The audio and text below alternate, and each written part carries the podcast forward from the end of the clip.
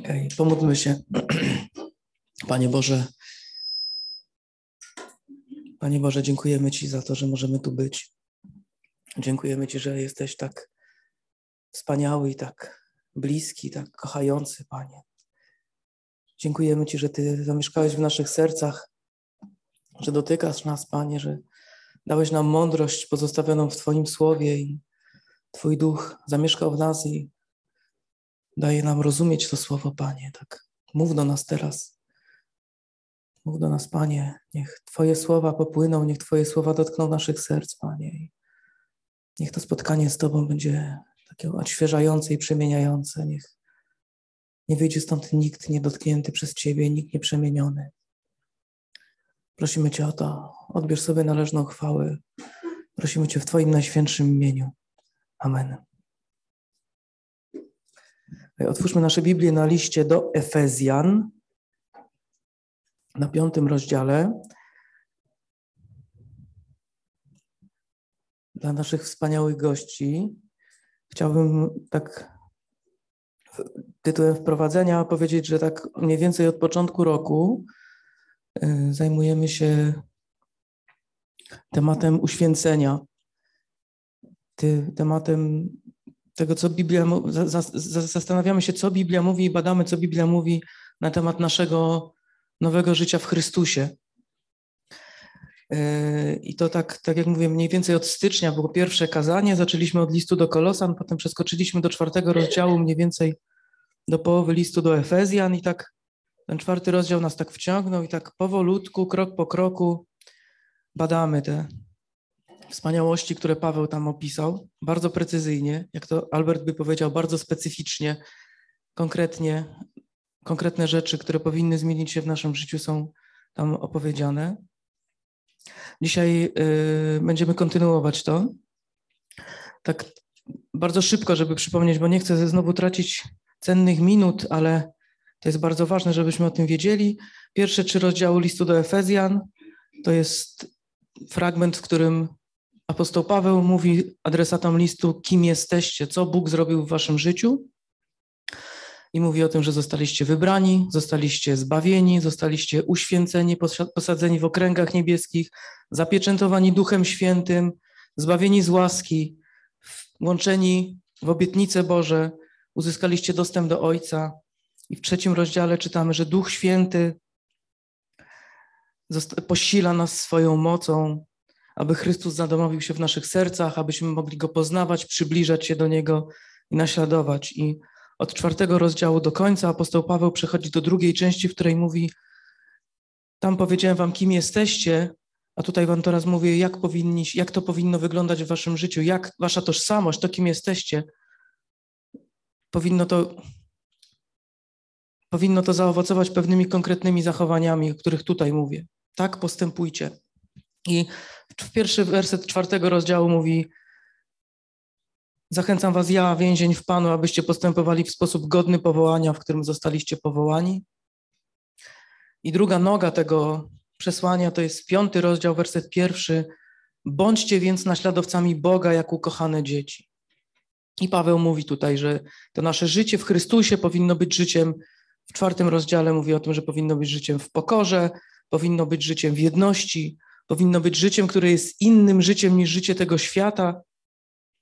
W piątym rozdziale mówi o tym, że powinniśmy właśnie chodzić w miłości, której Chrystus jest przykładem i źródłem, że powinniśmy chodzić w światłości jako dzieci światłości i powinniśmy być mądrzy. Ostatnio właśnie żeśmy czytali od 15 wersetu o tej mądrości, która, która jest nam dana. I dzisiaj chciałbym, żebyśmy przeczytali te fragmenty od 15, czyli zahaczymy to, co mówiliśmy, o, o czym mówiliśmy w zeszłym tygodniu i przeczytamy sobie do 20 wersetu i zaczniemy analizę tych y, trzech ostatnich wersetów. Więc jeszcze raz, list do Efezjan przeczytamy od 15 do 20 wersetu. Rozdział 5. Rozdział 5. Patrzcie więc uważnie, jak postępujecie. Nie jak niemądrzy, ale jak mądrzy, wykupując czas ponieważ dni są złe. Dlatego nie bądźcie nierozsądni, ale dociekajcie, co jest wolą Pana. I nie upijajcie się winem, bo w tym jest rozwiązłość, ale dbajcie, by duch was napełniał. zwracając się do siebie w psalmach, hymnach i natchnionych pieśniach, śpiewając i grając w swoim sercu Panu, dziękując zawsze za wszystko Bogu i Ojcu w imieniu naszego Pana Jezusa Chrystusa. Co to zauważyłem tutaj w tym fragmencie? To po pierwsze zauważyłem, że są trzy takie, trzy takie kontrastujące ze sobą pary. Zobaczcie, mamy nie postępujcie niemądrze, ale postępujcie mądrze. Tak? Potem mamy nie bądźcie nierozsądni, ale dociekajcie, co jest wolą Pana. I trzeci kontrast, nie upijajcie się winem, ale dbajcie o to, aby duch was napełniał. Jak popatrzymy sobie na te, na, tą, na te negatywne wezwania, no to mamy nie bądźcie niemądrzy, nie bądźcie nierozsądni i nie upijajcie się winem. Tutaj już teraz stawiam taką ostrożną tezę. To jest jedna myśl, którą apostoł Paweł mówi, trzy kontrasty. Nie bądźcie niemądrzy, nie, nie bądźcie niemądrzy, nie upijajcie się winem. To upijanie się winem ma związa, związane jest z brakiem mądrości. Zaraz, zaraz to rozwiniemy. Natomiast te pozytywne rzeczy to jest postępujcie jak ludzie mądrzy, wykorzystując czas, dociekajcie, co jest wolą Pana i dbajcie o to, by Duch was stale napełniał. I te trzy kroki prowadzą nas do tego, co mamy w wersecie 19 i 20.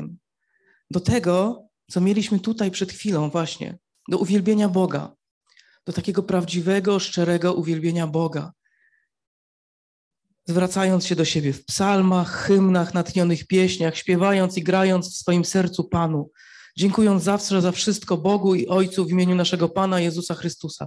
Właśnie to, tego przed chwilą uczestnikami byliśmy. Kiedy Kościół uwielbiał Boga, kiedy Kościół śpiewał Bogu pieśni z uwielbieniem, z dziękczynieniem, z radością, wychwalając Jego świętość i wspaniałość. I to uwielbienie jest naszym jest naszym zadaniem, jest naszym przywilejem, że możemy to robić, że możemy zwracać się do Boga. I jest naszym celem i przeznaczeniem, bo kiedy będziemy już w wieczności, kiedy będziemy już w niebie, to tak jak właśnie dzisiaj w tej ostatniej pieśni, będziemy zachwyceni, zadziwieni, i całe nasze życie będzie takim niekończącym się uwielbieniem i wywyższaniem Boga. Nie dlatego, że ktoś nam każe, nie dlatego, że tego będą wymagały zasady naszej religii czy cokolwiek innego, ale dlatego, że będziemy, tak jak Adam i Ewa, będziemy blisko. Będziemy mieli bliską relację z naszym Ojcem znów. Znów On będzie cały czas przy nas, a my będziemy mogli cały czas doświadczać Go tak naprawdę, tak twarzą w twarz. Paweł pisał, że teraz na razie jak w zwierciadle, ale kiedyś twarzą w twarz. I kiedy będziemy tak blisko Niego, kiedy będziemy Go doświadczać, to jedyną reakcją, jedyną odpowiedzią na doświadczanie tak wspaniałego Boga będzie uwielbienie Go i oddanie Mu czci i chwały. Więc mamy cel, mamy konsekwencje, czyli uwielbienie, które poprzedzone jest przykazaniem, Dbajcie, by duch was napełniał, pisze Paweł. To nie jest jakaś opcja, żebyśmy mieli jasność. Tutaj apostoł Paweł nie pisze nam i nie mamy tutaj przekazanej takiej informacji, że no, jakbyście chcieli, to jeszcze dodatkowo możecie dbać o to, żeby duch was napełniał i, i wtedy będzie jeszcze lepiej. Nie. To jest nakaz. To jest bardzo wyraźny nakaz. Dbajcie, starajcie się o to w innych tłumaczeniach. My mamy zabiegać o to, aby Duch Święty nas stale napełniał. I żebyśmy mieli jasność, jako osoby wierzące, kiedy nawróciliśmy się, zostaliśmy zanurzeni, zostaliśmy ochrzczeni w Ducha Świętego. Duch Święty zamieszkał w nas i wyposażył w nas we wszystko, czego potrzebujemy do służby. I o tym było już niejedno kazanie tutaj głoszone. Ale tu chodzi o coś innego. Tu chodzi o to, że to nasze codzienne postępowanie, to życie w świętości, to ma być właśnie życie w połączeniu, w kontakcie z Duchem Świętym. Mamy być prowadzeni przez Ducha Świętego. Mamy być blisko Niego. I to jest o tyle bardzo ważne, że jesteśmy powołani właśnie, nasze nowe życie to jest życie w duchu. Otwórzmy list do Rzymian, rozdział 8, werset 12.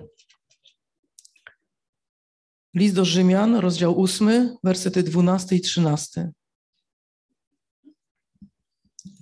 I apostoł Paweł pisze tu coś takiego. Tak więc, bracia, jesteśmy dłużnikami nie ciała, aby żyć według ciała. Jeśli bowiem według ciała żyjecie, przyjdzie wam umrzeć. Jeśli jednak duchem sprawy ciała uśmiercacie, będziecie żyli. Bo wszyscy, których Duch Boży prowadzi, są dziećmi Bożymi. Wszyscy, których Duch Boży prowadzi, są dziećmi Bożymi. Jeśli jesteś dzieckiem Bożym, to Duch Boży cię prowadzi. I Twoim zadaniem jest podążać za Jego głosem. I o tym Paweł pisze w liście do Efezjan. Dlatego mamy się napełniać Duchem Świętym. I wiecie, gdyby ten werset jest arcyważny nawet w kontekście całego tego, całej tej drugiej części listu do Efezjan, o której przed chwilą mówiłem. Bo wyobraźcie sobie, że te wszystkie wspaniałe rzeczy, do których Paweł nas wzywa, to życie w jedności, życie w pokorze, życie, które odróżnia się od życia tego świata. Wyobraźcie sobie, że to wszystko nie wypływa z duchowej przemiany i z działania Ducha Świętego, ale jest to robione w ciele. Jest to wymuszone jako samokontrola. To nie jest przemiana nowego człowieka, który w nas działa, tylko to jest stary człowiek, który podporządkowuje się i wciska się w ramy jakiejś religii. Wiecie, to miałoby rzeczywiście tyle samo sensu, takie chrześcijańskie życie bez Ducha Świętego, tylko właśnie w ciele, taka religijność, miałaby tyle samo sensu, co wziąć butelkę wina i się upić. Tyle samo pożytku byśmy z tego mieli, z takiego życia. Dlatego ten kontrast nie jest tutaj nie na miejscu. Więc mamy przykazanie, mamy konsekwencje. I na koniec, tym przykazaniem i konsekwencjami zajmiemy się jeszcze w przyszłości. Myślałem, że za kilka tygodni, ale sprawdziłem dzisiaj grafik i dopiero w styczniu się tym zajmiemy. Za to będziemy mieli dużo czasu w styczniu, żeby się tym zająć. Natomiast dziś chciałbym, żebyśmy jeszcze poświęcili chwilkę więcej na ten kontrast, który tutaj mamy. I nie upijajcie się winem, bo w tym jest rozwiązłość. Wiecie, czytałem ten werset wiele razy i za każdym razem to wszystko było takie podniosłe, podniosłe i to wino nagle tam. To upijanie się. Wiecie, to pomyślałem sobie najpierw, to już nie ma jakichś gorszych grzechów, jakichś takich, nie wiem, bardziej duchowych. Nie, nie, nawet nie wiedziałem, jak to. Wydawało mi się, że mogłoby tam być coś mocniejszego, coś, coś innego.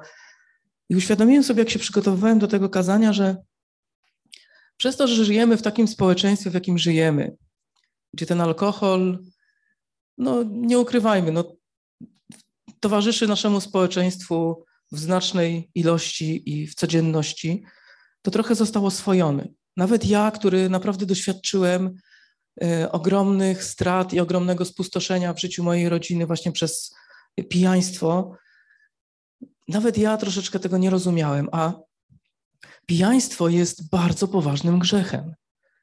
Jest bardzo niebezpiecznym grzechem.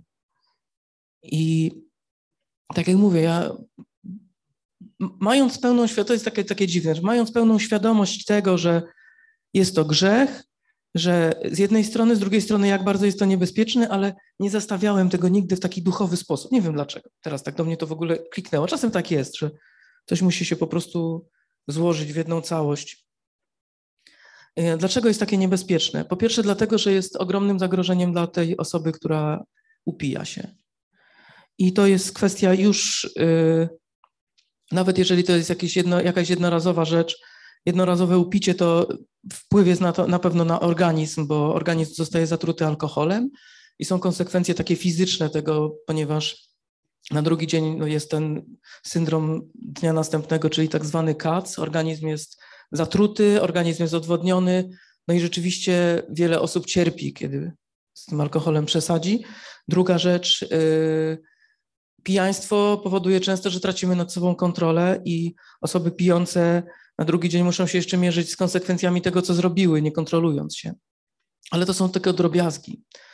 Wiecie, nie wiem, czy pamiętacie, Omawialiśmy kiedyś ten werset w pierwszym rozdziale e, listu Jakuba.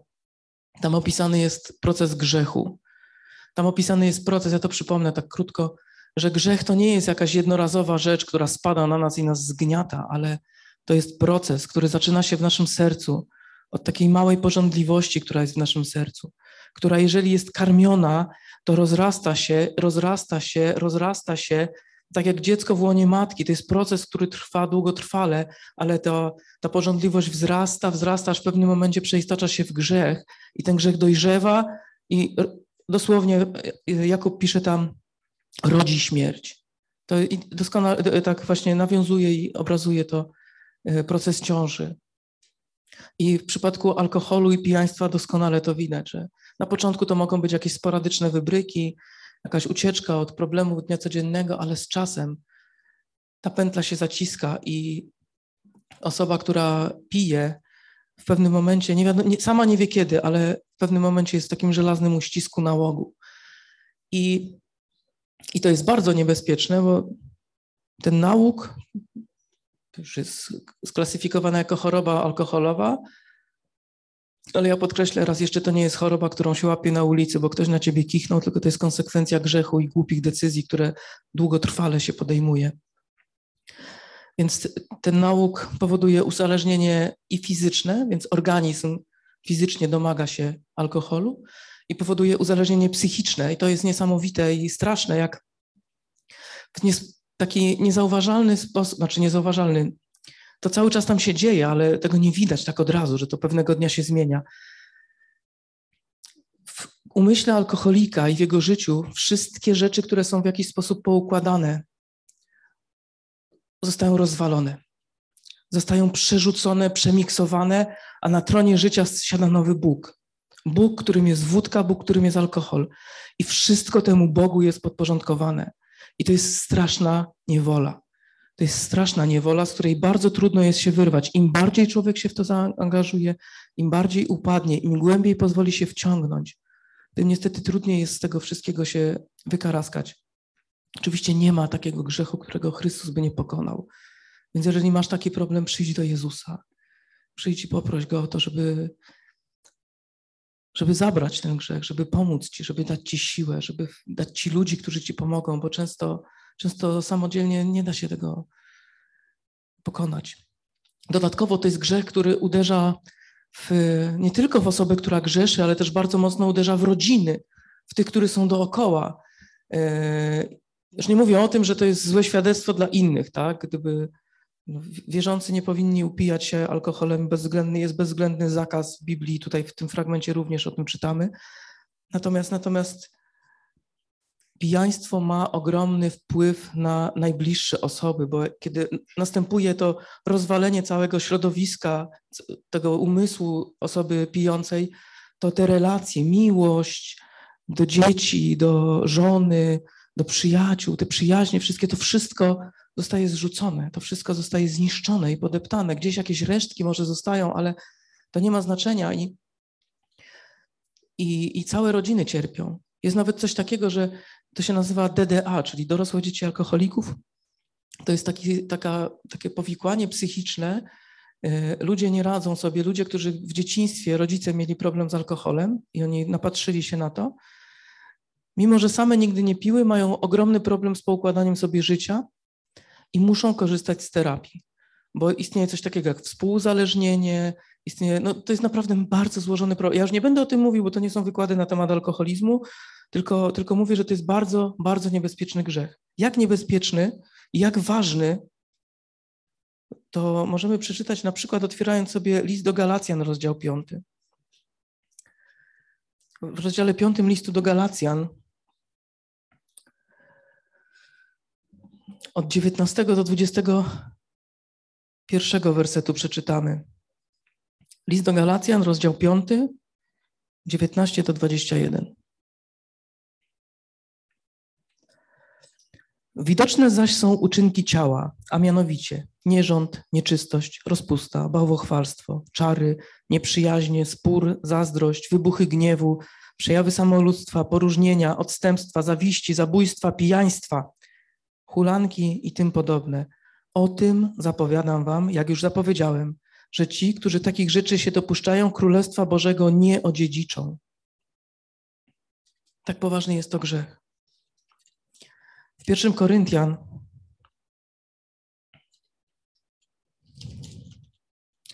W pierwszym Koryntian.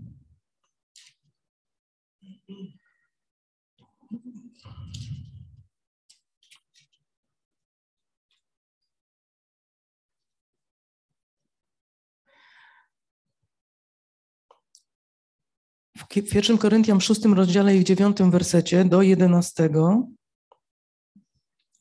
czytamy coś takiego. Albo czy nie wiecie, że niesprawiedliwi Królestwa Bożego nie odziedziczą? Nie łudźcie się, ani lubieżnicy, ani bałwochwalcy, ani cudzołożnicy, ani mężczyźni oddający swe ciało mężczyznom, ani mężczyźni, którzy z nimi współżyją, ani złodzieje, ani chciwcy, ani pijacy, ani oszczercy, ani zdziercy Królestwa Bożego nie odziedziczą. A takimi niektórzy z was byli, ale obmyliście się, ale doznaliście uświęcenia, ale zostaliście usprawiedliwieni w imieniu Pana Jezusa Chrystusa i w duchu naszego Boga. Znów mamy katalog tych grzechów, które zamykają drogę do Królestwa Bożego. Więc pijaństwo jest wśród nich i to pijaństwo jest bardzo, bardzo poważnym grzechem, ale żebyśmy wrócili jeszcze raz do tego, co apostoł Paweł, do tego przesłania w liście do Efezjan, które jest. To stare przeminęło, wy jesteście nowym stworzeniem. To samo, co Paweł tutaj pisze. Niektórzy, takimi, niektórzy z was byli takimi, ale obmyliście się, ale doznaliście uświęcenia i zostaliście usprawiedliwieni w imieniu Pana Jezusa Chrystusa i w duchu naszego Boga.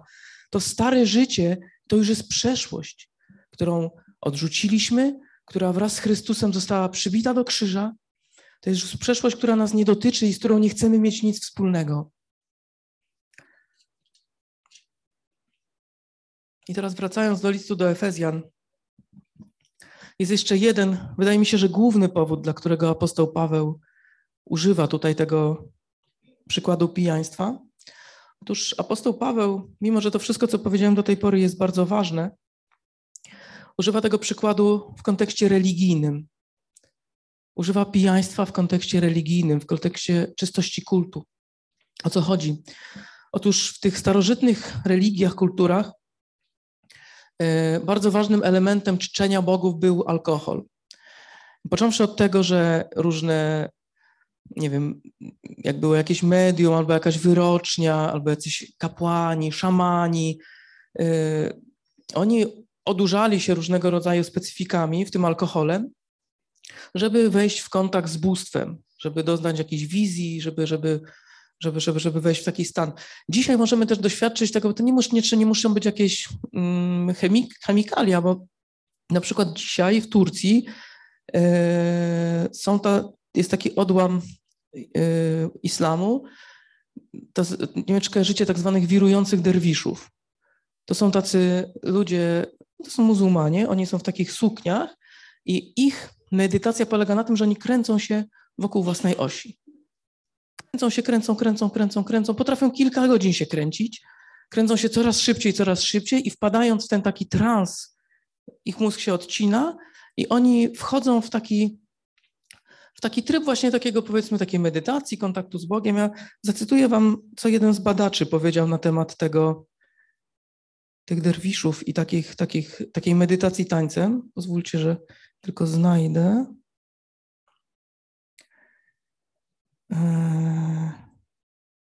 Mam.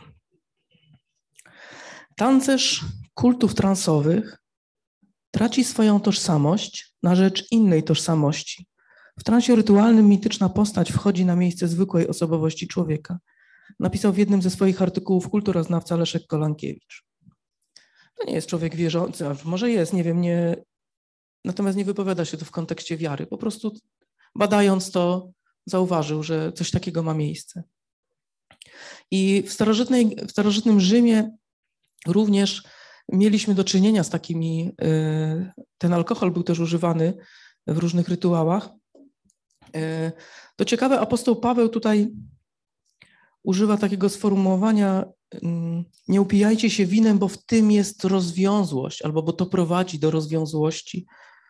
I teraz, jak możemy rozumieć tą rozwiązłość? Dlaczego to wino prowadzi? Słuchajcie, przeczytam wam fragment tekstu źródłowego rzymskiego pisarza Tytusa Liviusza, który opisał rytuały związane z czczeniem Boga Bakhusa.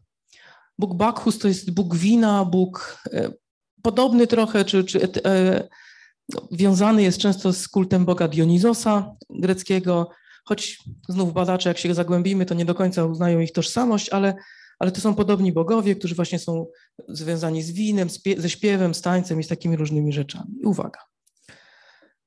Tekst źródłowy zaznaczam. On był chyba napisany przed, jeszcze przed narodzeniem Pana Jezusa. Elementy religijne wzbogacono urokiem wspólnego świątecznego biesiadowania przy winie, by, przybawić, by przywabić jak więcej zainteresowanych. Kiedy wino rozpaliło umysły, a noc, mieszając mężczyzn z kobietami, młodość z dojrzałością, zniszczyła ostatnie odruchy wstydu, rozpoczynano praktykowanie wszystkich rodzajów zepsucia. Każdy sięgał po taką rozkosz, do której najbardziej skłaniała go jego natura. Nie pominięto żadnej formy, formy występu. To jest rzeczywistość religijna, z którą spotyka się apostoł Paweł, pisząc te listy. E, co więcej, w innym fragmencie też e, akurat dotyczącym Dionizosa, jeszcze była taka, były takie sytuacje, że w tych orszakach Dionizosa e, brało udział, najpierw były to same kobiety, potem dołączali też mężczyźni, ale brały udział kobiety, więc one mogły się włączyć w kult tego Boga.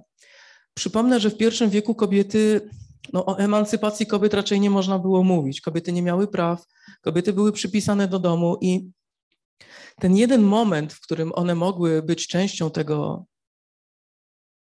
tych obrzędów, rytuałów, no, mówiąc wprost tej orgii i pijaństwa, które, które temu towarzyszyło, powodował, że one rzeczywiście bardzo chętnie w tym uczestniczyły i, i alkohol i ta cała atmosfera uwalniała no, różne instynkty takie, takie pierwotne.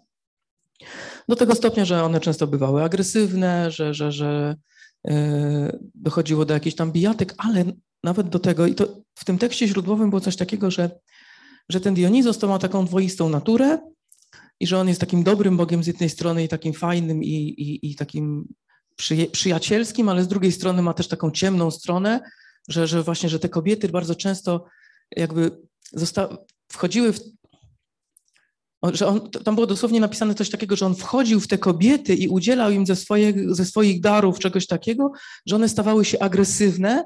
Dochodziło do takich sytuacji, że one zabijały zwierzęta i jadły surowe ciało tych zwierząt. Gdzieś było wspomniane również o zabijaniu dzieci, jakiś, ale tutaj nie było żadnych tekstów, więc, więc to tylko wspominam, że coś takiego również było. Natomiast z przeproszeniem, korba, która temu do, towarzyszyła, była już bardzo poważna i tutaj mieliśmy już do czynienia z, z działaniami demonicznymi, prawda, z opętaniami, z takimi rzeczami. Więc to są problemy, które, o których pisze Paweł tutaj i to są problemy, które spotykały wierzących w pierwszym wieku. Pamiętajmy, że też te obrzędy, elementy kultu religijnego nie były tak jak dzisiaj, że mieliśmy, dzisiaj mamy dość mocno rozdzielone kwestie y, religii i kwestie życia społecznego. W pierwszym wieku nie było, to było powiązane, to było połączone. Życie społeczne, życie w, danej, w danym mieście wiązało się z czczeniem bogów, z przystępowaniem do kultu. Jeżeli coś szło nie tak, nie wiem, przyszły jakieś złe momenty, jakaś plaga, a ktoś nie uczestniczył w jakimś kulcie, to był obwiniany, że obraził jakiegoś boga, tak? Takiego Bakhusa czy Dionizosa na przykład, tak? Bo był nieurodzaj. Więc to było często też tradycje przekazywane z pokolenia na pokolenie. To nie było tak łatwo, że nie wiem, chodzę dzisiaj na boks, to się wypiszę, jutro przestanę chodzić, albo do koła gospodyń wiejskich, tak? To nie o to chodziło. To, to było bardzo mocno zakorzenione w tej kulturze. A jednak chrześcijanie rezygnowali z tego. Apostoł Piotr napisał w pierwszym Piotra w czwartym rozdziale, w trzecim wersecie. Pierwszy Piotra, otwórzmy. Krótki werset, ale znajdźmy sobie Pierwszy Piotra, rozdział czwarty, werset trzeci. Pisze coś takiego. Wystarczy bowiem miniony czas kierowania się pragnieniem pogan, przeżyty w rozwiązłościach, rządzach, pijaństwie, swawolach, hulankach i obrzydliwościach bałwochwalstwa. Przy tym bluźniąc są zdziwieni, że wy razem z nimi nie śpieszycie do tego samego zalewu rozpasania. Ten, ta druga część dotyczy tych, którzy właśnie nie rozumieją, którzy nie rozumieją tego, że chrześcijanie przestali uczestniczyć w tych obrzydliwościach, że dla nich to jest coś nienormalnego teraz. Więc byli ludzie, którzy uwolnili się od tego, ale były też kościoły i byli wierzący, którzy mieli z tym ogromny, ogromny problem. I nie tylko w kościele w Efezie, bardzo ładnie to widać w kościele w Koryncie. Otwórzmy pierwszy Koryntian, rozdział 10. Bo jaki mamy problem? Otóż problemy są dwa związane z tym. Po pierwsze, y, fakt, że wierzący nie byli w stanie zostawić tego starego swojego życia, powodował, że oni uczestniczyli jednocześnie w kulcie starym i w tym, co nowe. Tak? Przychodzili do kościoła, byli częścią kościoła, uczestniczyli w nabożeństwach, a z drugiej strony chodzili uczestniczyli w tych starych obrzędach, nie wiem, dla świętego spokoju albo, albo jeszcze z jakiegoś innego powodu. A drugi problem był taki, że bardzo często e, próbowali łączyć jedno z drugim. Czyli próbowali elementy tego starego kultu, elementy tego starego życia włączyć w ten nowy kult, włączyć w chrześcijaństwo, tak?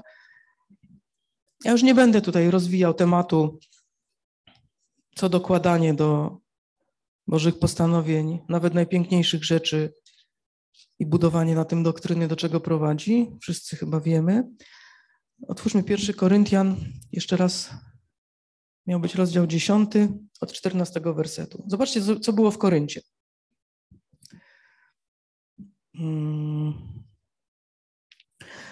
Jeszcze tytułem wprowadzenia. Apostoł Paweł tutaj chce pokazać Koryntianom, jak głupie jest to, co robią, jak bezsensowne jest to, co robią, jak, wspaniałe, jak częścią wspaniałej relacji z Bo częścią jak wspaniałej relacji są z Bogiem, jak cudownego Boga mamy, jak bezsensowne jest w ogóle to, co, to, to uczestniczenie w tych starych kultach. Więc czytamy od 14 wersetu, 1 Koryntian 10 od 14.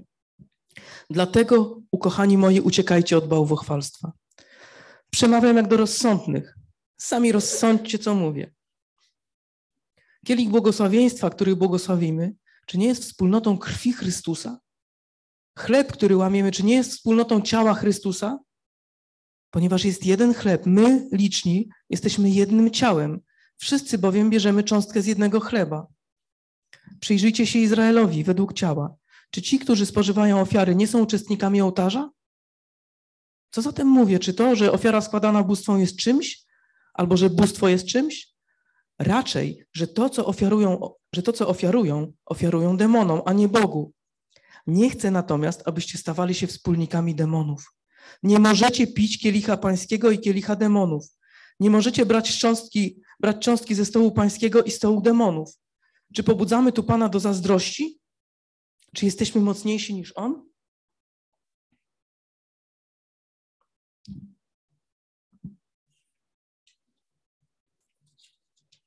I w drugim Koryntian, w szóstym rozdziale, kontynuacja tej myśli. 2 Koryntian 6, 14 do 18. Przestańcie się wprzęgać w nierówne jarzmo z niewierzącymi, bo co ma wspólnego sprawiedliwość z bezprawiem? Albo co za współudział światła z ciemnością?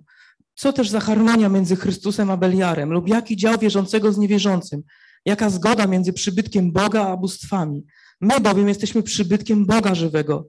Jak powiedział Bóg, zamieszkam z nimi i będę, i będę się przechadzał pośród nich i będę ich Bogiem, a oni będą moim ludem.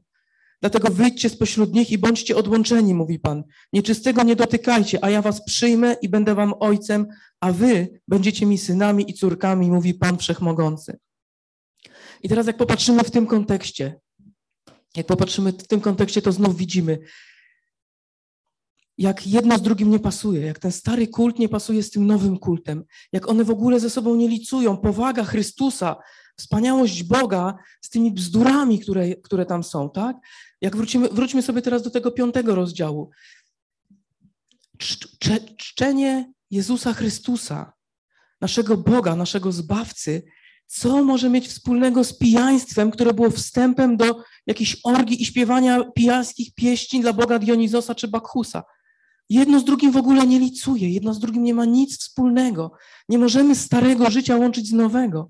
Nie możemy wlewać tego nowego wina do starych bukłaków, bo one zostaną rozsadzone. To nie ma najmniejszego sensu. I to jest właśnie przesłanie do nas. Takie jest przesłanie do nas. Takie jest przesłanie do tamtego kościoła. Jeszcze jedna rzecz.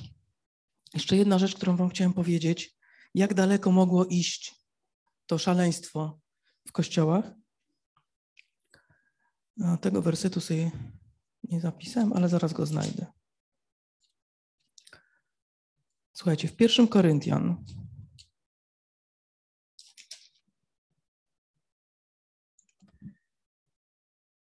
mm, Momencik.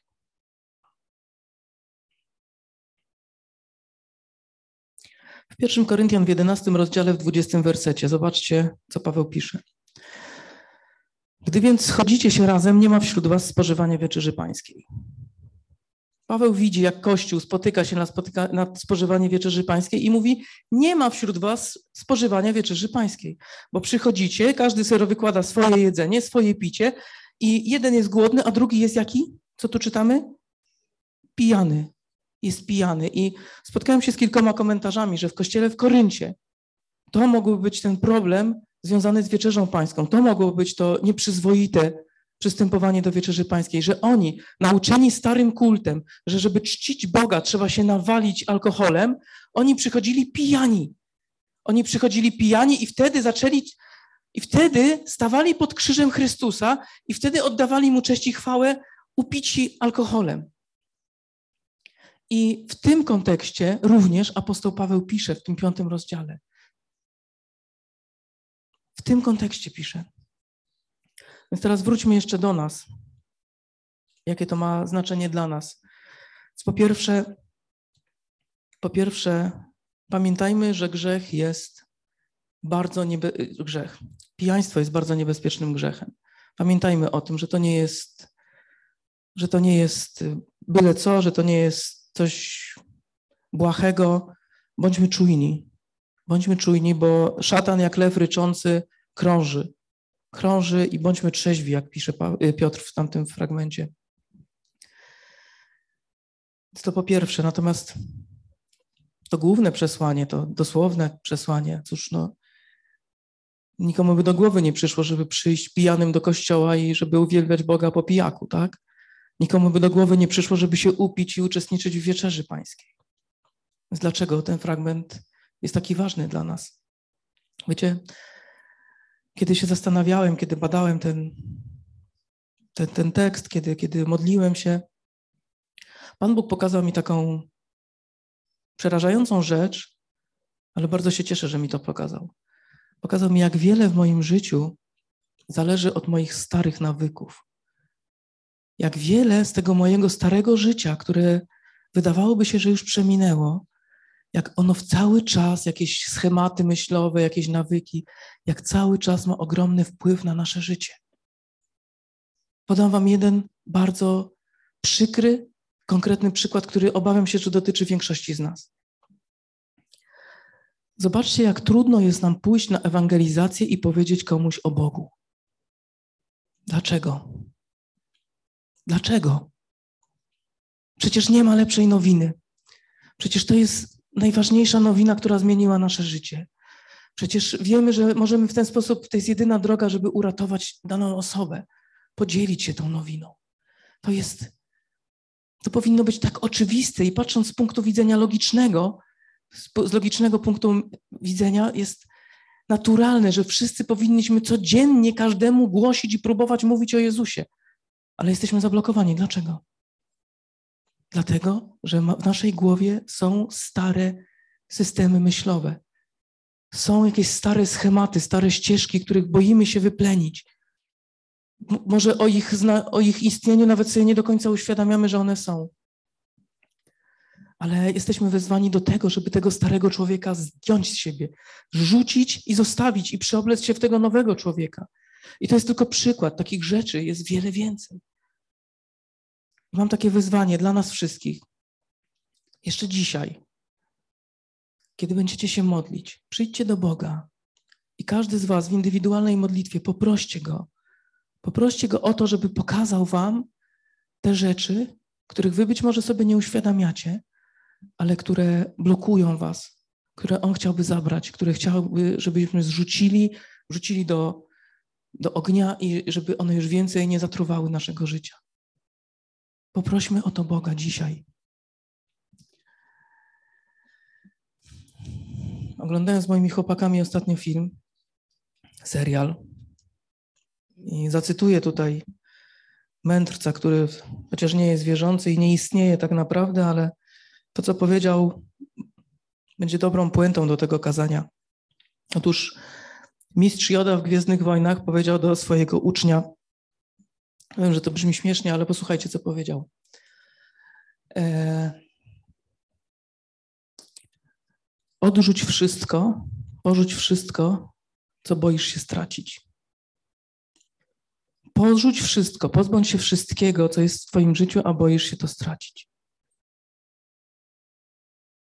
A ja dodam do tego, porzuć wszystko, odrzuć wszystko, co boisz się stracić dla Chrystusa.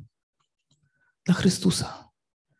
Bo to wszystko, czego boimy się stracić, cokolwiek to jest, czy to są jakieś fizyczne rzeczy, czy pieniądze, czy nasz komfort, czy, czy nasi bliscy. Zobaczcie, Pan Jezus nas do tego wzywał, tak? Nawet mówił przenośnie oczywiście, ale miej w nienawiści swojego ojca i matkę. Jak nie masz, to nie masz po co do mnie przychodzić. Taki kontrast ma być. Tak bardzo mamy go kochać, tak bardzo na, na nim zależeć. Więc nie wszystko to, co mamy, jest niczym wobec tego, kim jest Chrystus. Wiemy to, na pewno to wiemy, ale niech to zejdzie z naszej głowy do naszego serca, niech to zawładnie naszymi umysłami, naszymi sercami, że tylko Chrystus ma znaczenie, że tylko Jego warto pielęgnować, tylko na Niego warto zwracać uwagę, tylko o Niego się troszczyć. On nas nigdy nie opuści, On nas nigdy nie zostawi. On jest bezcenny. I na sam koniec zamknę wersetem z listu do Efezjan z trzeciego rozdziału.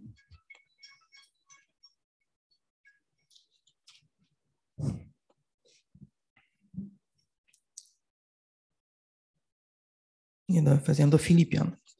Powiedziałem Efezjan czy Filipian? No, otworzyłem na Efezjan, ok. List do Filipian, trzeci rozdział.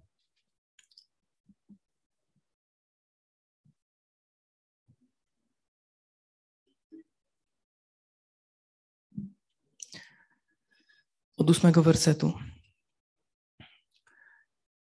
Wszystko uznaję za stratę ze względu na ważność poznania Chrystusa Jezusa, mojego Pana, dla którego wszystko straciłem i uznaję za gnój, żeby zyskać Chrystusa i odnaleźć w Nim, nie mając własnej sprawiedliwości, tej sprawa, lecz tę przez wiarę w Chrystusa, tę z Boga, sprawiedliwość opartą na wierze, żeby Go poznać i moc Jego zmartwychwstania i dostąpić udziału w Jego cierpieniach, upodobniany w Jego śmierci, abym w jakiś sposób dotarł do wzbudzenia zmartwych.